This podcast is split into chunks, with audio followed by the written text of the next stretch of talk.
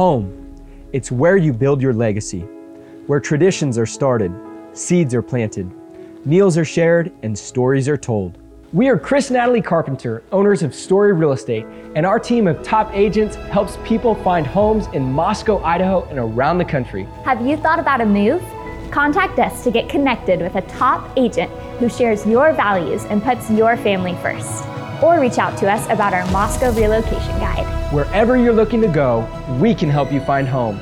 Call us at Story Real Estate or visit us at storyrealestate.com and start building your legacy.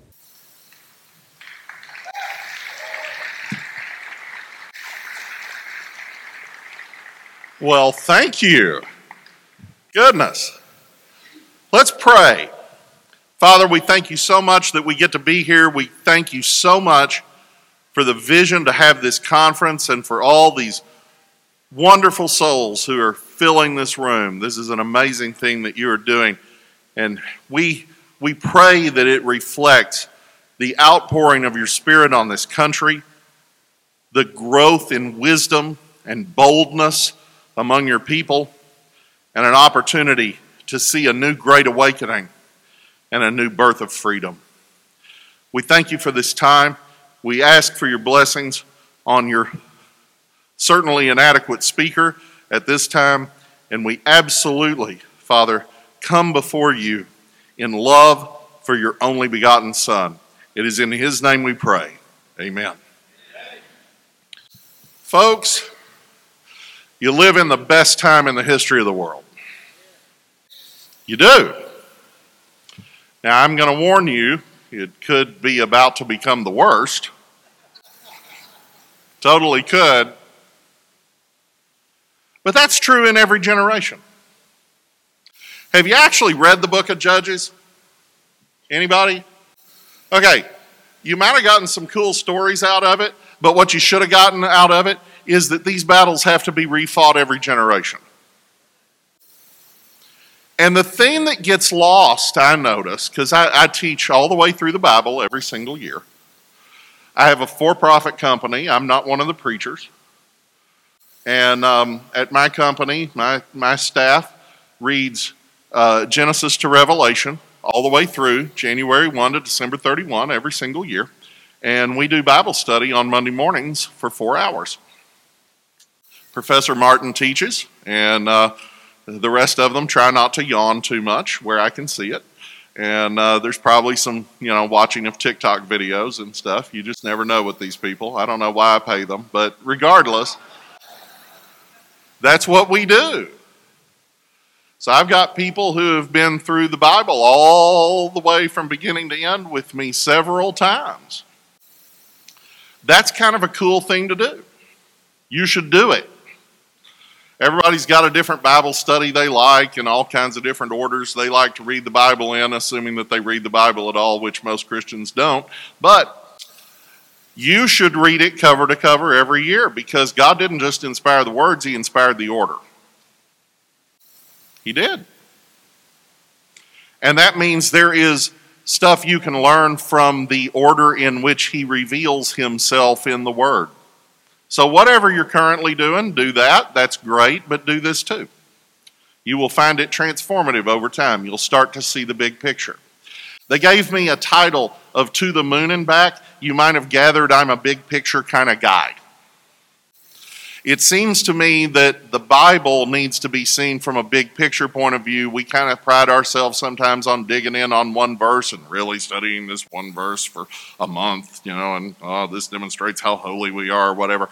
Sometimes you need to step back and actually see the forest and not just the trees. You know, God sees the whole forest. God had figured out exactly what He was going to do with you before the foundation of the world. He had actually decided exactly what your height was, exactly what faults you were going to have, exactly what virtues you were going to have, exactly what gifts you would and would not have before there was an earth.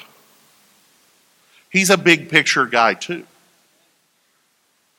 And it's important for us to understand the sweep of the meta narrative of Scripture if we're going to understand what the heck our place is in it. So, yeah, I'm going to say it one more time, then I'm going to hush about it. Genesis to Revelation every single year. If you can do it every three months, that's better. Really is. It's not that hard.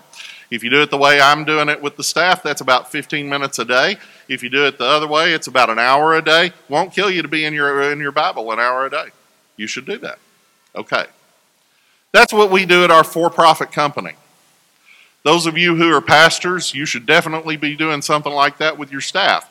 But those of you who aren't, we have this lovely Supreme Court ruling called Hobby Lobby, and uh, get with your legal counsel and figure out how to do it. It's pretty cool.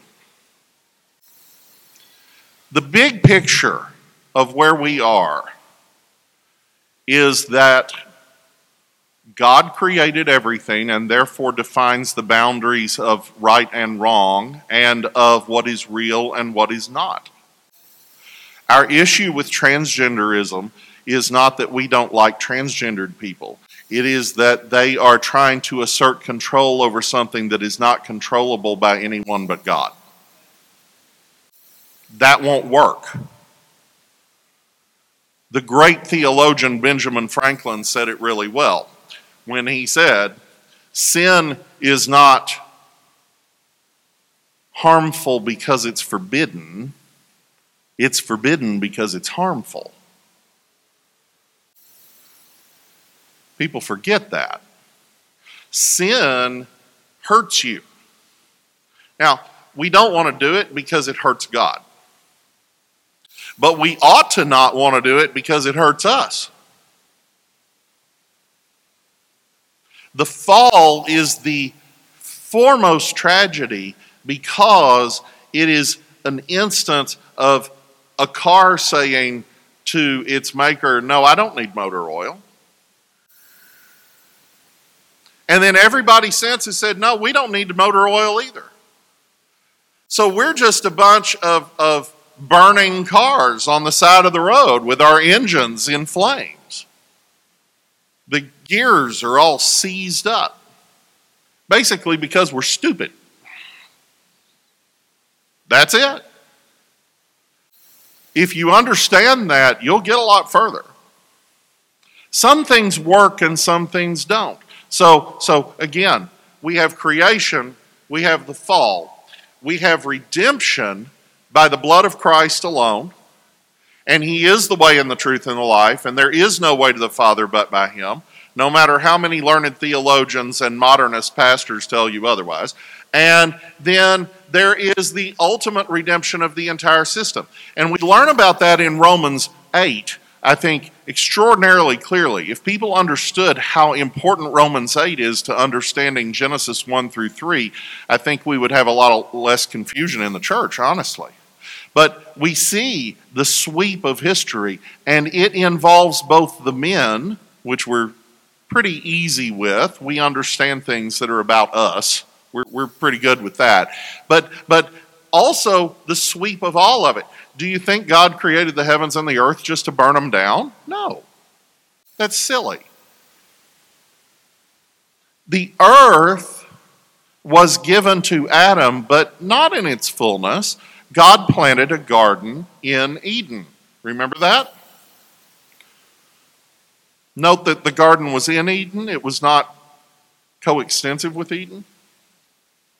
And he planted this garden and he put the man in it and, and he made the woman uh, for the man and the two of them are there and he tells adam first and foremost to scientifically classify all the animals that seems like a pretty good job and he helped because he brought all the animals before adam and adam gets to point and grunt at what he wants to call them and then and he says tend this garden and then he gives us the creation mandate be fruitful and multiply, fill the earth and subdue it, have dominion over everything everywhere. And that is roughly paraphrased in the Rod Standard Version as take this garden as a template and make the world like this. Okay? Now, there aren't enough Adams and Eves to do that job, hence reproduction. And with enough reproduction, you can actually fill the earth and subdue it. And subdue it isn't just about making it pretty or making it full. It's about making it like the garden. Now, we see that accomplished at the end of the book because, as you know, at the end of the sweep of all of this, when God has redeemed all the men and every knee shall bow and every tongue confess that Jesus Christ is Lord, we also find that the New Jerusalem that floats down out of the sky is Edenic, is it not?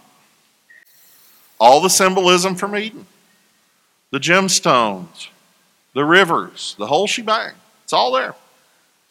And in that city, and this is, of course, the most Edenic thing about it, and in that city there was no temple, for the Lord and his Son were its temple.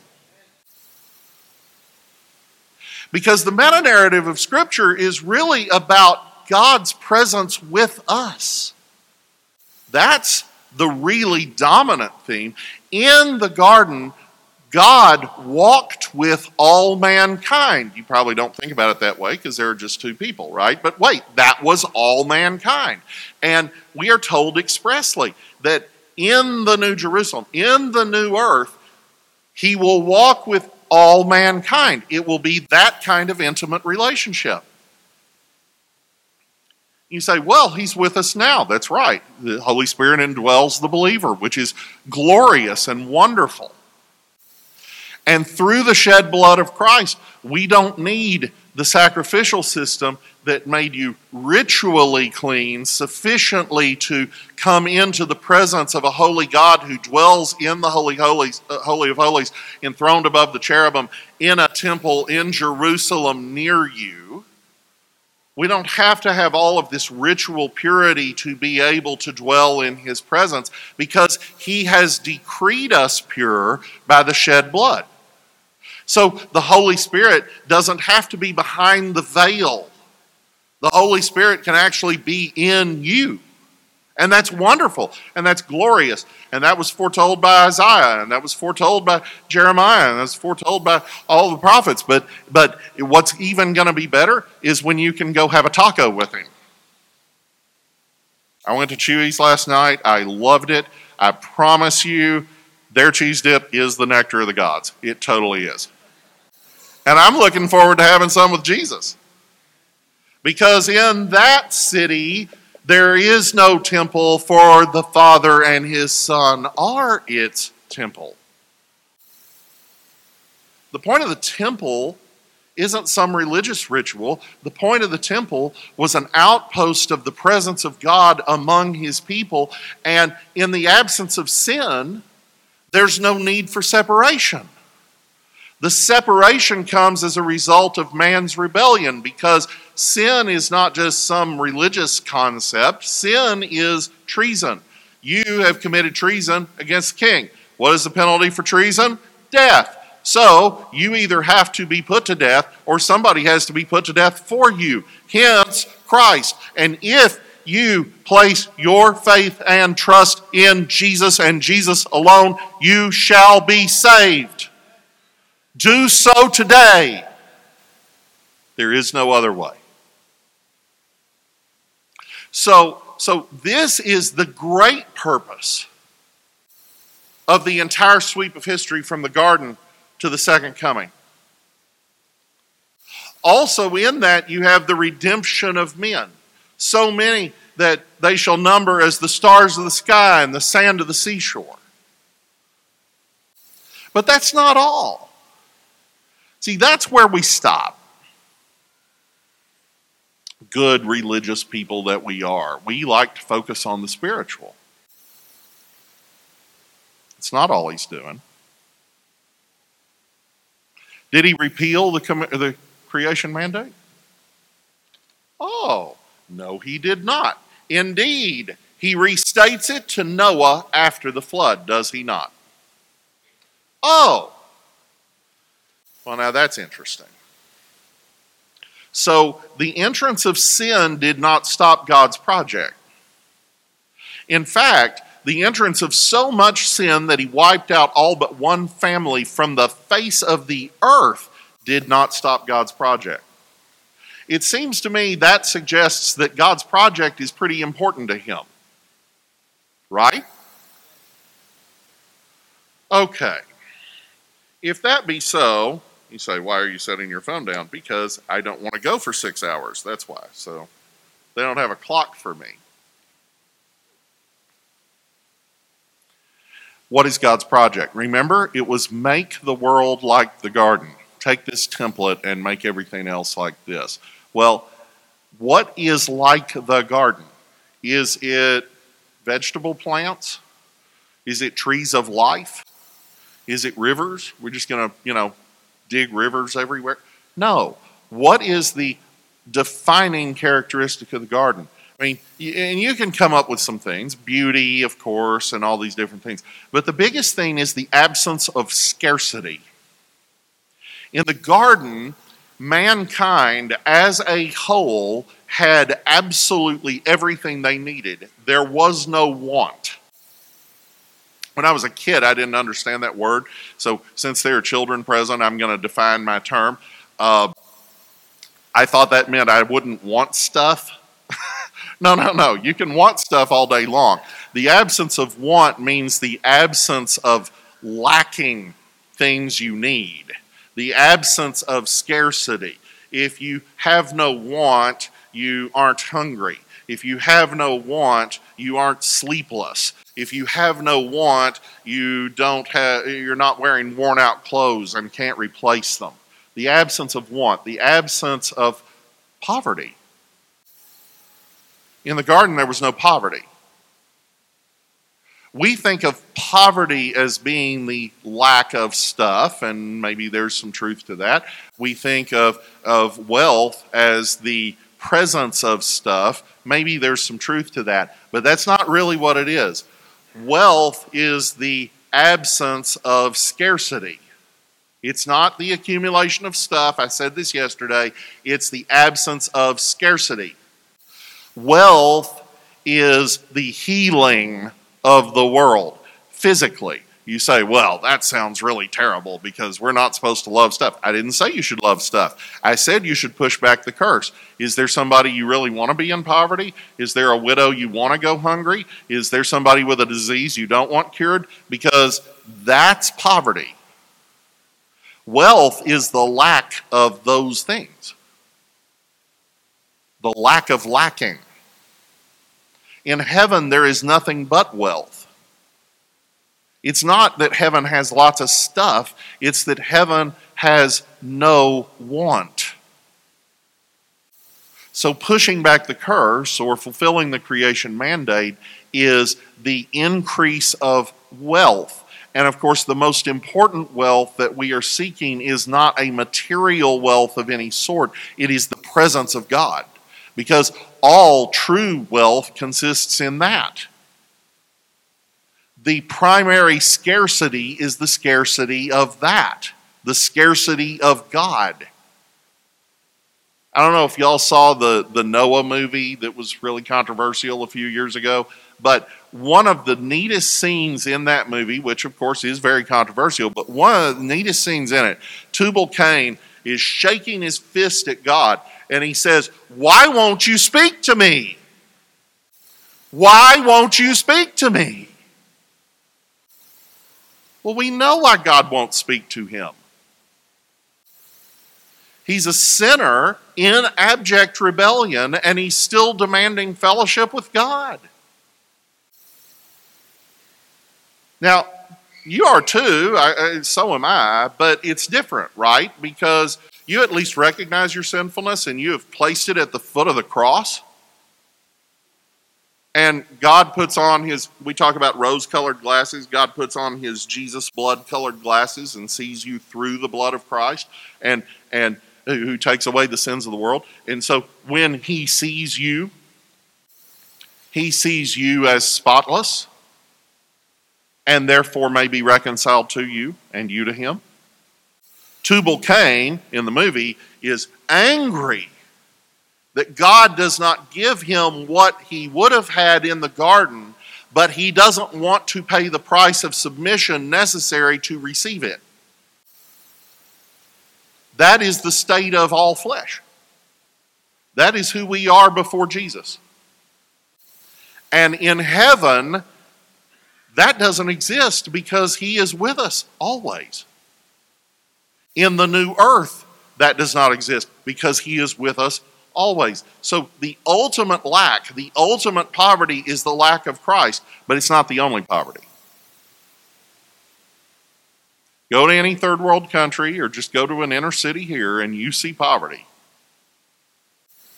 And it's tragic and it's sad. And people have different ways of attacking that. And, you know, some of them work better than others.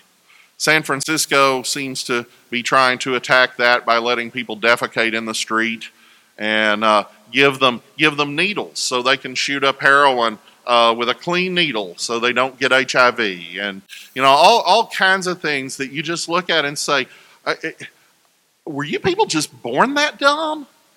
I mean, what is wrong with you? But that's their effort to make it better. I would suggest not electing that effort on November 3rd. Charity is good. We want to be charitable.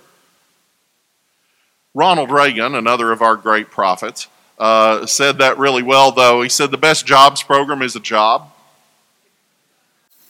Seriously. I try to create jobs. I try not to engage in too much rod fare. You know, we give a lot away, but the best way to make things better is to help people be productive and have purpose and hope. So I told you at the outset, we want to we want to avoid this being the worst of times but it really is or should be the best. And I think you live in the best time in human history right now. Now, your grandchildren, if, if we get it right in our generation, will live in an even better time than you. And indeed, we should be constantly striving for the next generation to live in a better time and on and on and on and on and on until Christ returns. But I tell you, Judges teaches us we have to refight these battles every generation. And that shouldn't surprise us, it shouldn't daunt us, and it shouldn't upset us too much. So, if the ultimate poverty is the lack of Christ, but there are other forms of poverty, and we know that God's aim from the beginning. Okay. But. And we know that God's aim from the beginning was actually to finish his creation, to make it flawless in every respect. And he continues to do that, and you see. How many diseases have been cured just in our lifetime? How many medicines exist that no one could have dreamed of 100 years ago? How many of you have grandparents or great grandparents who didn't have indoor plumbing? You know, there are countless people around the world who don't have indoor plumbing right this minute. My mother had no indoor plumbing at one point in her childhood. We've come a long way. I still meet people who are the first person in their entire family to ever go to college. The idea that the world is getting worse is abysmally myopic and self centered. It is shocking how we do not count our blessings. When I was a kid, the per capita income in China was $324 a year. Now, that's what we call extreme poverty. You say, well, yeah, duh. No, I mean, that's literally the definition of extreme poverty a dollar a day or less. Did you know that in the last 20 years alone, we have lifted a billion people out of extreme poverty? A billion. Do you know we're on track in the next 20 years to lift another billion people out of extreme poverty? Extreme poverty, by the definition that we have had for most of modern times, is about to be completely eradicated. Don't tell me the world's not getting better. It is shocking what is happening, and people don't know. People are so focused on the immediate that they miss what's really going on. They miss the forest for the trees. And you say, well, how did these things happen? Oh, that's easy. We've actually applied God's law quite systematically throughout the world in a way that you don't really perceive. You say, How can that be? Because all these places are unchristian. Yeah, but His rules work whether you believe in Him or not. It's a crazy, crazy thing. If I jump off a building, I'm going to fall and hurt myself. That's called gravity. It works. You don't have to believe in God for gravity to work. By the way, it works in a positive way too. I sat my phone down on this podium and it stayed. That's gravity. God's law works either way. It turns out that when I don't steal and I don't covet and I don't lie, people do more business. Did you ever think about that? Okay, how many of you are going to rush out and sign a business contract with someone you know is lying to you? Ah, you know they're defrauding you, so you're going to run out and do business with them. Everybody in? With the lack of trust and the lack of integrity in little things like covetousness and stealing, business becomes impossible. In the absence of the possibility of business, there is the absence of the possibility of investment. In the absence of the possibility of investment, there's the absence of the possibility of job creation. In the absence of the possibility of job creation, there's the absence of the possibility of lifting anybody out of poverty. They're just going to be poor. They're also going to learn all the wrong lessons because we're going to send them all kinds of foreign aid and they're going to learn that the thing you do is wait for the UN to send you fill in the blank and you don't work and make things better. Sometimes helping really does hurt. There's a book called that. You should read it. You are here for multiple purposes. Sometimes we lose track of the idea that you can have more than one purpose, but yes, actually, you can. Let's try to get past first grade and let's handle this. You're not just here to witness. Yes, you are supposed to witness. None of you are witnessing enough, so get out there and do more. You should do that all the time. Absolutely. But also, you're here to actually solve concrete physical world problems because that's the creation mandate. You say, well, that doesn't sound a lot like making the world like the garden. Oh, yes, it does, because the garden had no want. Your job, whatever your job is, is to solve the want that your job addresses. So if you have a mom and pop grocery store on the corner, your job is to sell groceries and do a really good job of it, and that will help cure hunger in your area. If your job is for Nike, your job is to make sure that people's shoes don't wear out and little kids don't go with, with water getting into their shoe every time it rains. I've had shoes like that, by the way, and it was not fun. If you work for a doctor's office, you're there to heal the sick. If you work for the post office, your job is to make sure the mail shows up on time. Has anybody had a paycheck not show up ever? What happens when that happens? Do your bill collectors not call you? No, you have a duty, and it makes the world better when you do your job well. And your job being done well enables other people to solve other people's problems, and the world gets better. Let's take that at a macro level. So I live in Destin. Anybody been to Destin? Ah, yes. Pretty, isn't it? Good Morning America said we have one of the 10 most beautiful spots in the United States, and I can attest to the truth of that. Fact check true. And, um, and I have the best view in town. So you should come see me. We'll do the next conference in my living room. That'll be great.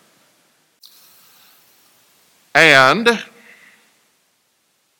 there's a whole bunch of pretty white sand out there, isn't there?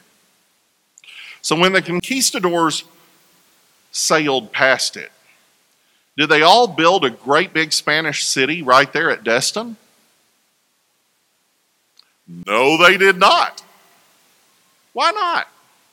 Well, because right behind that pretty white sand is a swamp. These days it's condos, but back then it was a swamp. Ever tried to farm in a swamp? Not pretty. Ever tried to farm on white sand? Not pretty. Useless, actually. Pretty, useless. And with the lack of disposable income, hence want, it doesn't matter that it's pretty, does it? Because you can't do anything with it. Because you got to spend all your money on clothes and food and shelter. Ah. But around the same time, somebody figured out how to make sand into glass. Actually, they'd figured that out before, but you know. And around that same time, somebody figured out how to turn sand into lenses. What a fascinating idea. Turns out you can look through these things and actually see people. I can't see you without them. You're an undifferentiated blur right this minute. I mean, I don't even know if anybody's there. It may just be a big quilt. Seriously. Oh, there you are. Somebody figured out how to make them into lenses. Then they figured out that you could make that into telescopes. Well, that changed the world in a pretty big way. Ask Galileo. Didn't change it enough to make the Pope happy, but that's okay. And uh, around the same time, they figured out how to make it into a microscope. So after a while, they figure out that, that those little things down there are germs and they can hurt you. And that became useful at some point. And, and after a while, somebody figured out how to make silicon chips out of it. And so that became useful for those of us who wanted to do something like PayPal. And, uh, and we did some good with that. And, you know, some people came up with this. And by the way, did you know that this one thing I'm holding has more computing power than existed on the entire Earth when we walked on the moon? Isn't that amazing? Moore's Law. But we did walk on the moon, and a little bit before we did that, we figured out how to use the same technology to put up weather satellites, and all of a sudden you could figure out when hurricanes were going to come kill you. So that meant you could get out of the way. And all of a sudden, people, because of all those other things I said, had disposable income. And so they could afford to take a vacation to the beach. And if you knew that you could get out of the way when the hurricane came, now you could build stuff there. And all of a sudden, there's this huge wealth producing industry out my window. This is dominion taking. This is making the world better. You say, well, that doesn't sound very high minded to me. Well, that's fine, but take your kid to Destin sometime, or for that matter, Disney World, and look at the joy in their eye and tell me that that wasn't awesome. Because we're at the Fight, Laugh, Feast conference. Turns out joy matters. God spends a lot of time talking about joy. We get real serious about all this stuff, but actually, you're a whole person made in the image of God, and God exhibits all these different things joy and anger and, and flashes of brilliance and rest and, and all of the range of your experience, just better. You're a lot more like your father than you think. And all of those different parts matter. So, yeah, the fact that you can come lay out on the beach and go up into the crab trap and get some gumbo, that's actually dominion taking. It also creates jobs for people who need them and put their kids through college, or maybe some of those waitresses are going to college, or whatever. These things matter. There's dignity in all of it, there's dignity in vocation. Your job is a calling. You don't just have to be a missionary for what you do to matter. Uh, in in Tom Ascol's new documentary, I'm I'm doing the thing on vocation. Big shocker, I know. And uh, you know, and I talk about actually it's in the trailer. I, I talk about the janitor at Taco Bell. Boy, that sounds like high calling, huh? You bet it's a high calling. You don't mop that up over there, I slip and fall and die. What happens to my kids? You don't clean up in the kitchen, I get food poisoning and die. What happens to my kids? The janitor at Taco Bell may be the most important person in the world. Einstein may die in that Taco Bell, but for the janitor. You don't know. We can't see all of the second and third and fifth and twentieth order consequences of our actions. Therefore, we don't know the importance of our callings. Therefore, we diminish them frequently. But the truth is, everything you're doing matters all the time, and God sees it. God actually saw it flawlessly before the foundation of the earth and placed you exactly where you are to exactly that end, even when it's frustrating, even when it's not going quite where you want exactly as quickly as you want. He's got you exactly where you need to be, and you should trust Him for it. That doesn't mean that you should be so content that you just lollygag around all lazy like. No, you should be creative like your Father. Your Father is the Creator, and you should match Him in creativity. But you should be content enough to understand that what you're doing right this minute counts. Because it does. So they said something about the moon. You saw that, right? You probably figure I'm going to talk about space or something. And you're right, because I totally am. David Beeman, where are you? Ah, great. So this guy actually works in propulsion at SpaceX. I kid you not. Give him some applause here.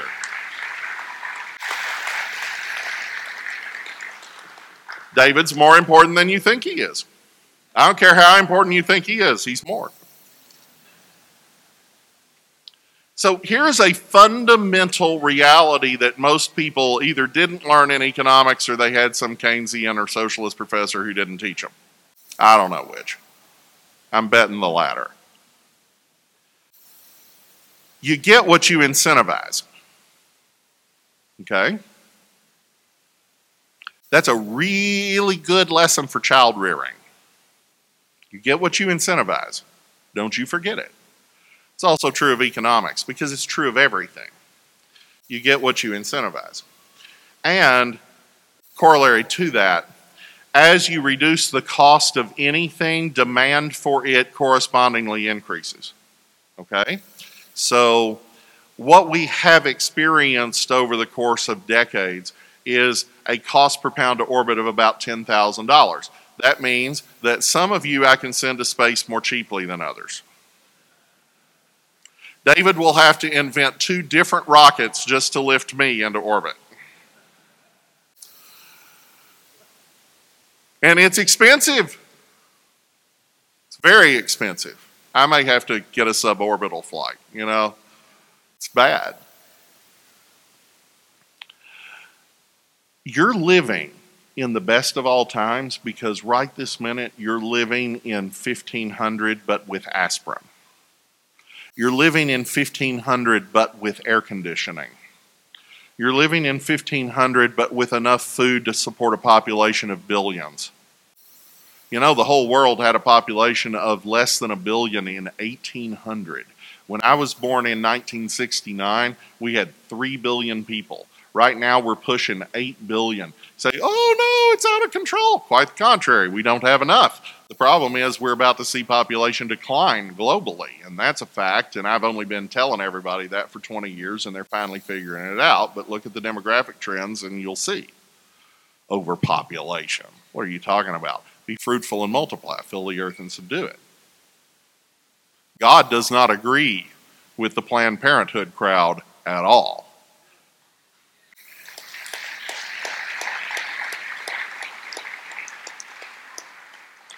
Not on their methods, and also not on their philosophy. No, people are the most valuable thing. You want more people, not less.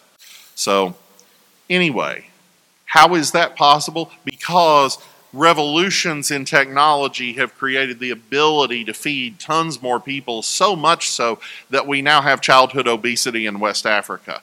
That's a trip. Wow. I remember Live Aid. I remember all that stuff.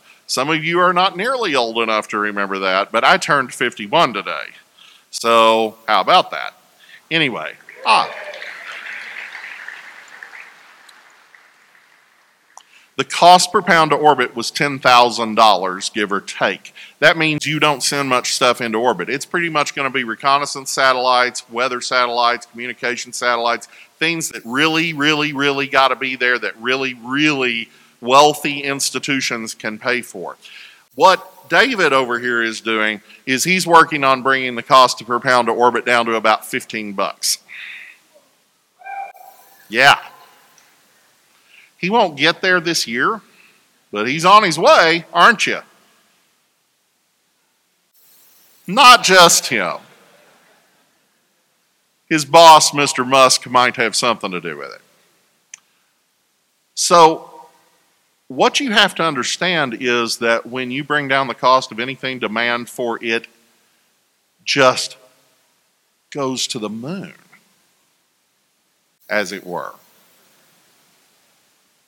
So when I tell you, as I have told you on podcasts and told you in articles and told you in books, that by mid century we're going to have a million people living and working in space, I'm not kidding. You say, okay, that's kind of cool. Why does it matter? Well, we're getting there. But that's what's happening. Now, the last time we did anything like that was about 1500. And some people took the slow boat on that one. My ancestors were a little late to the party. My, my Cuban employees um, come from, I guess, in some ways better stock because Columbus came over on his second voyage with 1,100 guys to form a colony. How cool is that? Can you imagine taking 1,100 guys to the moon on Apollo 12 in November of 69 instead of three? And they stay? No, those guys came to stay. Say, well, you know what? I don't really want to live under medieval Spanish rule. Well, I agree with you. I don't either, but I'm going to give credit where it's due. Go down to Guatemala sometime. There's a city called Antigua, Guatemala, and it was the capital of that part of the world for centuries. It's at the base of a volcano. You can imagine how well that turned out. And uh, there's a there's a cathedral there that is a ruin, and it's still amazing. I mean, the ruins are really cool, and uh, it's been a ruin since about the middle of the 1700s.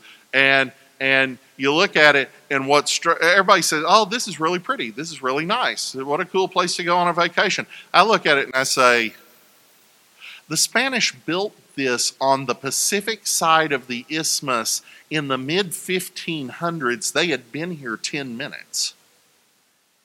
They dragged all the stuff for a cathedral and had enough people here to need one just a few decades after Columbus. Wow. Those boys came to play. I want to build the first Baptist church on Mars. That's what I actually, the first church, period. It will be Baptist.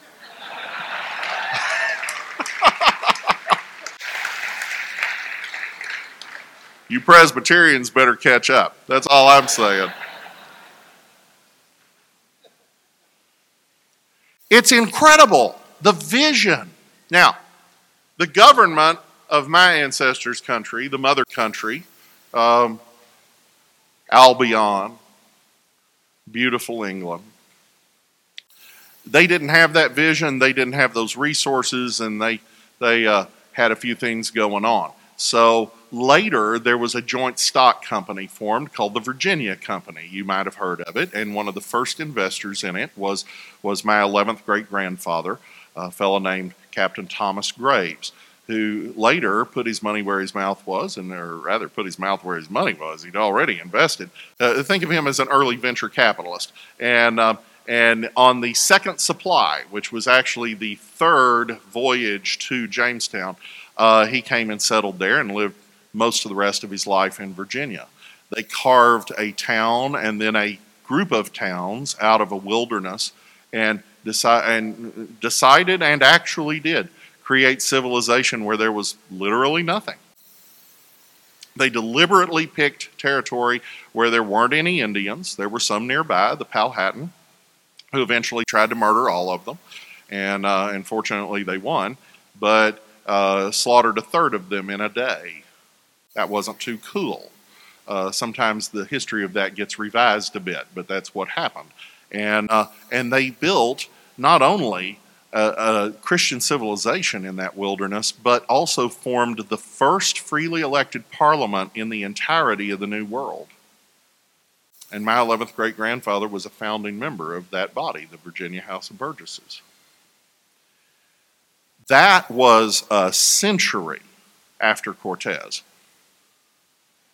So the English took a little while.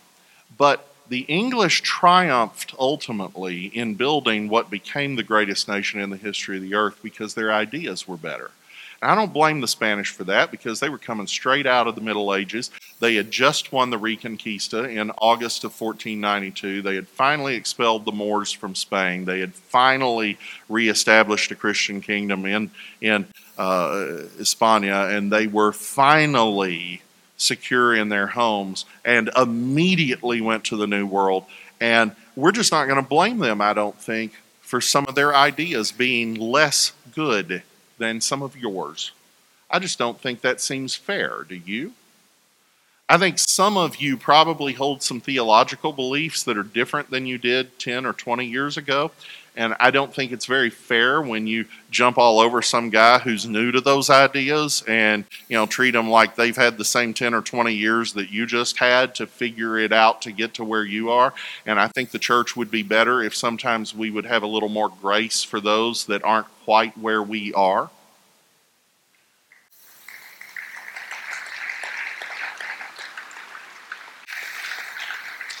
Likewise, I would suggest that we should have a little less presentism and a little bit more understanding for those who went before. So I'm not going to pick on the Spanish here, but I am really glad that I am of English descent because the English figured out common law and the English figured out that mercantilism perhaps wasn't the only way. And the English figured out the idea of self government in a parliament, and the English didn't have a lot of the institutions that the medieval Spanish did. And when they founded Virginia and later founded Plymouth and later founded some of those others that eventually became 13 colonies and then states, they had some ideas that were a little bit more advanced than their predecessors had had 100 or 200 years earlier. That turned out to be very, very important for the future of Christian civilization because it turns out that America is the centerpiece of the globe. We're about 4% of the world's population and about a quarter of its economy. Did you know that? 25% of the world's economy is here with 4%. And our leftist friends want to tell us constantly that that's because we stole it. But you can't steal what doesn't exist. Let me give you an example our everyone's favorite robber baron. I just love that. Robber baron, John D. Rockefeller. Richest man in history if you adjust for inflation. Except maybe Solomon, and we don't have a good count on his assets. So uh, somebody tell the IRS. And uh, but but Rockefeller, you all think oil, right? And you're you're correct to do so. But that's not how Rockefeller made his money. I mean, he used oil to make it, but that's not how he made it. What did I tell you about this? It's about solving someone's problem. It's about the golden rule. Do unto others as you would have them do unto you. Love your neighbor as yourself. When you solve a problem, whether you do it purely charitably or through business, you are loving your neighbor. And you say, well, that doesn't seem like love. I had to pay for that. Well, are you better off as a result of the exchange? I'll just ask you this way. Let's say you go buy a car. You need to go to college or you need to go to your job. What do you need more in that moment, your money or the car? You got to have the car. The salesman, he's got tons of cars. He needs your money. He has someone at home who needs braces too. He has someone at home who needs a dental appointment too. So, guess what? In God's system of free exchange, where we respect one another's property and don't take it from one another at gunpoint. And we specialize in our different gifts within the body of Christ in a way where I specialize in one thing that I can help you with, and you specialize in a different thing that you can help me with. When I exchange my money for his car, we're both richer. Oh, did you think about it that way? It's not an even exchange. I'm richer because I needed the car more than I needed the money, and he's richer because he needed the money more than he needed the car. That's, that's the Copernican revolution. That's what our socialist friends don't get. You're literally creating wealth every time there is a fair and free exchange. So, what did Rockefeller really do? Rockefeller invented, I'm being a little silly, but Rockefeller invented light. Like God. Say, well, he can't possibly have invented light. God already did that. Yeah, but not indoors at night. God put lights in the sky, the sun by day and the moon by night. But it's the darndest thing. You go in your house and you close the door and you can't read by the moon. What Rockefeller did was he figured out that though kerosene had become a thing, it wasn't safe and it was prone to volatility and it blew up in people's homes and it set their homes on fires, uh, fire and it killed their kids and nobody could trust the stuff. And he said, You know what? We need a standard. We need standardized kerosene that you can trust to be safe and secure and it's it's got a certain quality to it. It's got a certain safety. It's going to have a fair price. Uh, uh, let's call it standard. Standard oil. That's where that came from. They built the biggest business in the history of the world by letting little girls be able to read their lessons after dark everybody says, well, he was a robber baron. No, you can't steal what doesn't exist yet. He created it.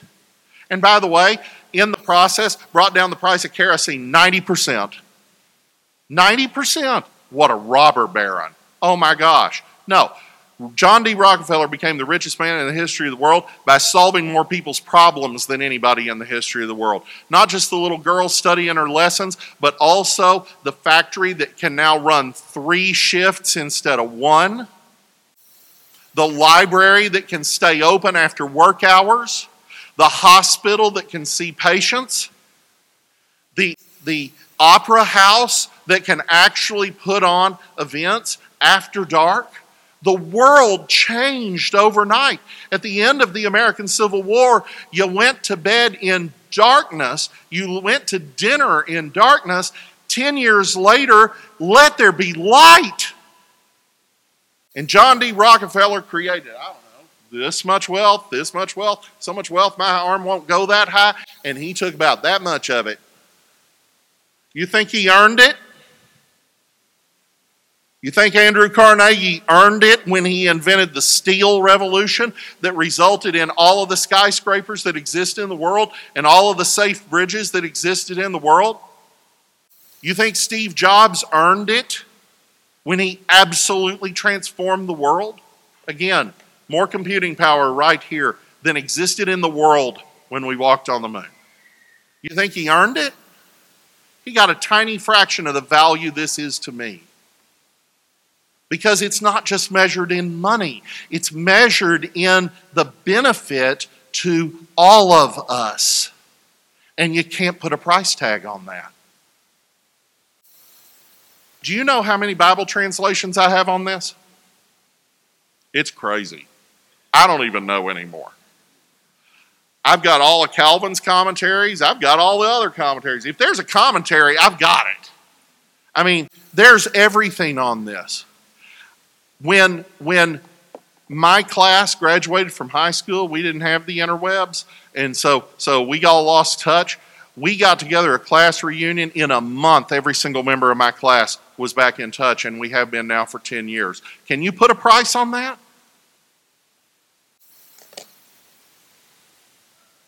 Free exchange gives you a future that is extraordinary compared to all that has gone before, and it is the following of God's law, which turns out to inevitably and inexorably carry out the creation mandate until there is no scarcity, there is no want, there is no lack, except for the one thing that no material thing can ever supply, which is the presence of God. And that's the other side of the exact same point. Creation mandate given first before the fall, Great Commission given second after. They are one and the same. And when we are done fulfilling both someday and the Lord returns, the world will be flawless again, perfect in every way. So every day you should be witnessing. Every single day you should be witnessing. And you need to do it more now than ever because, did I mention, we're going to have a million people living and working in space, thanks to David, uh, mid century.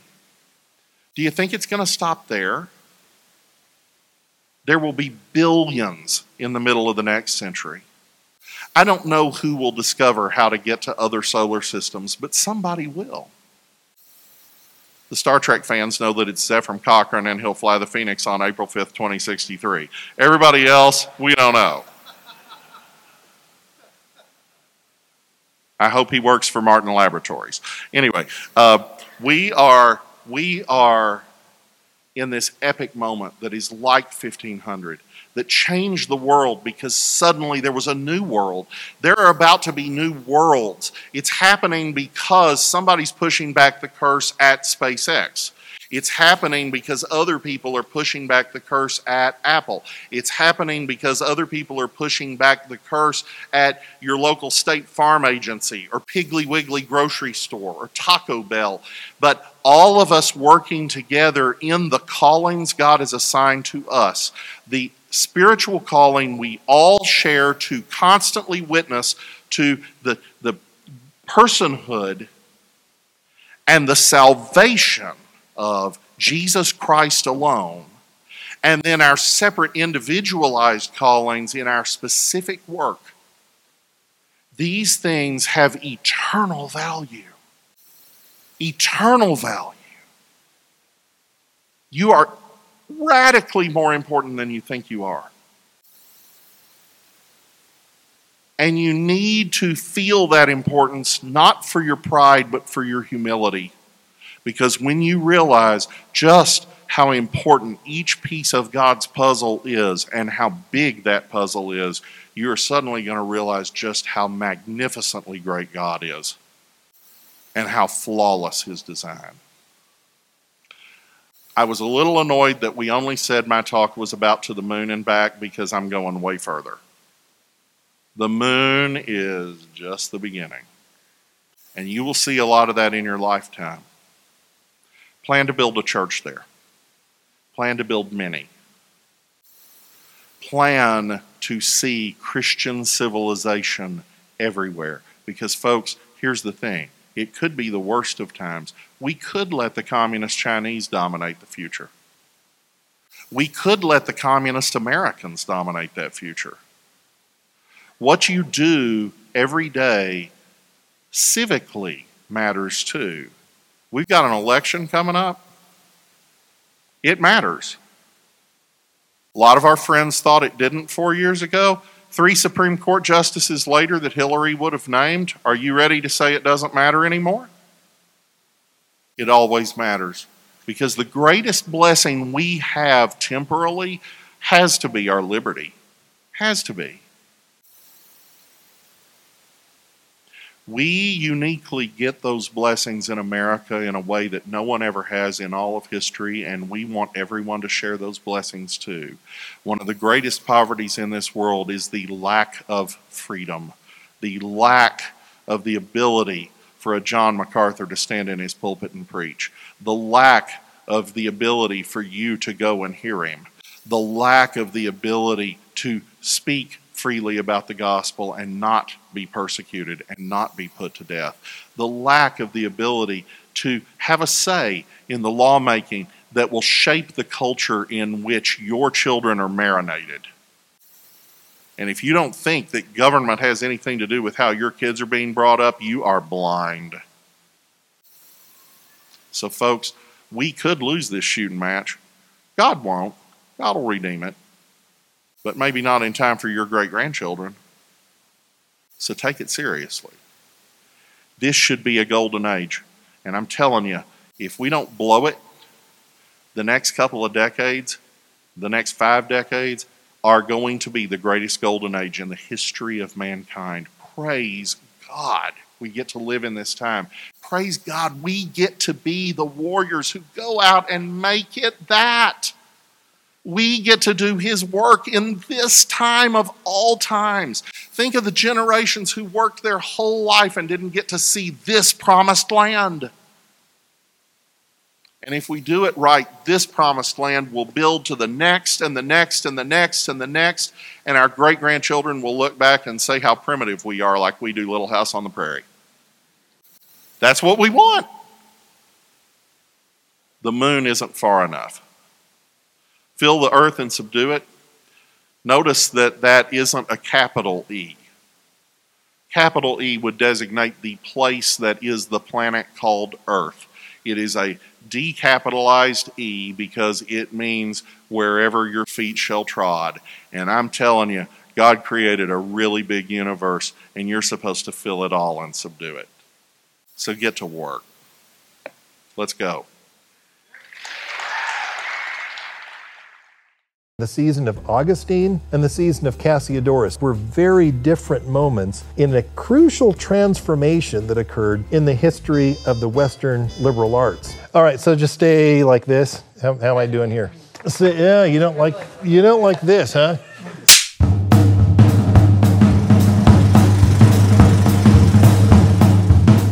What does a Christian education look like when non Christians are the ones who control the institutions of learning? This is a question that confronted Bishop Augustine of Hippo in North Africa in the 5th century AD. Augustine lived at the twilight of the Roman Empire. He himself had been trained with the best learning that Rome at that time had to offer. He himself actually came through the ranks and taught rhetoric in some of the best schools. And it was then, after he had come of age, that he converted to Christianity, but he wanted to continue the project of education, but this time for Christians. And so he had to confront the question what does a Christian education look like when the unbelievers control the field? When they control the institutions, when the whole ap- apparatus and curriculum of learning emerge from a pagan environment. And so Augustine wondered what is it that Christians should jettison? What is it that Christians can embrace? What is it that Christians can adopt but in modified form? These are the questions that Augustine confronted when he sought to educate Christians in an environment when unbelievers dominated the field. A century later, we see a man in the south of Italy named Cassiodorus who faced a very different educational landscape. He had to ask what did a Christian education look like in an environment where unbelievers had abandoned the project of education altogether. The in- infrastructure of learning had entirely eroded. If education was to proceed at all, it had to proceed on the foundation of Christianity. The Christians had to be the ones preserving education. What does a Christian education look like when Christians are the ones forming the institutions, when Christians are the ones organizing the curriculum? Well, these two seasons in the history of education, the season of Augustine and the season of Cassiodorus, just 100 years apart, were very different moments in a crucial transformation that occurred in the history of the Western liberal arts. We're going to be studying this story. We're going to be going back to the sources. We're going to go back to Augustine. We're going to go back to Cassiodorus. We're going to ask ourselves which of their predicaments most resembles our own. Which can we learn from Augustine's period? What can we learn from Cassiodorus's period? As we confront these questions, we're going to engage these sources, and we invite you to join us here at New St. Andrews College.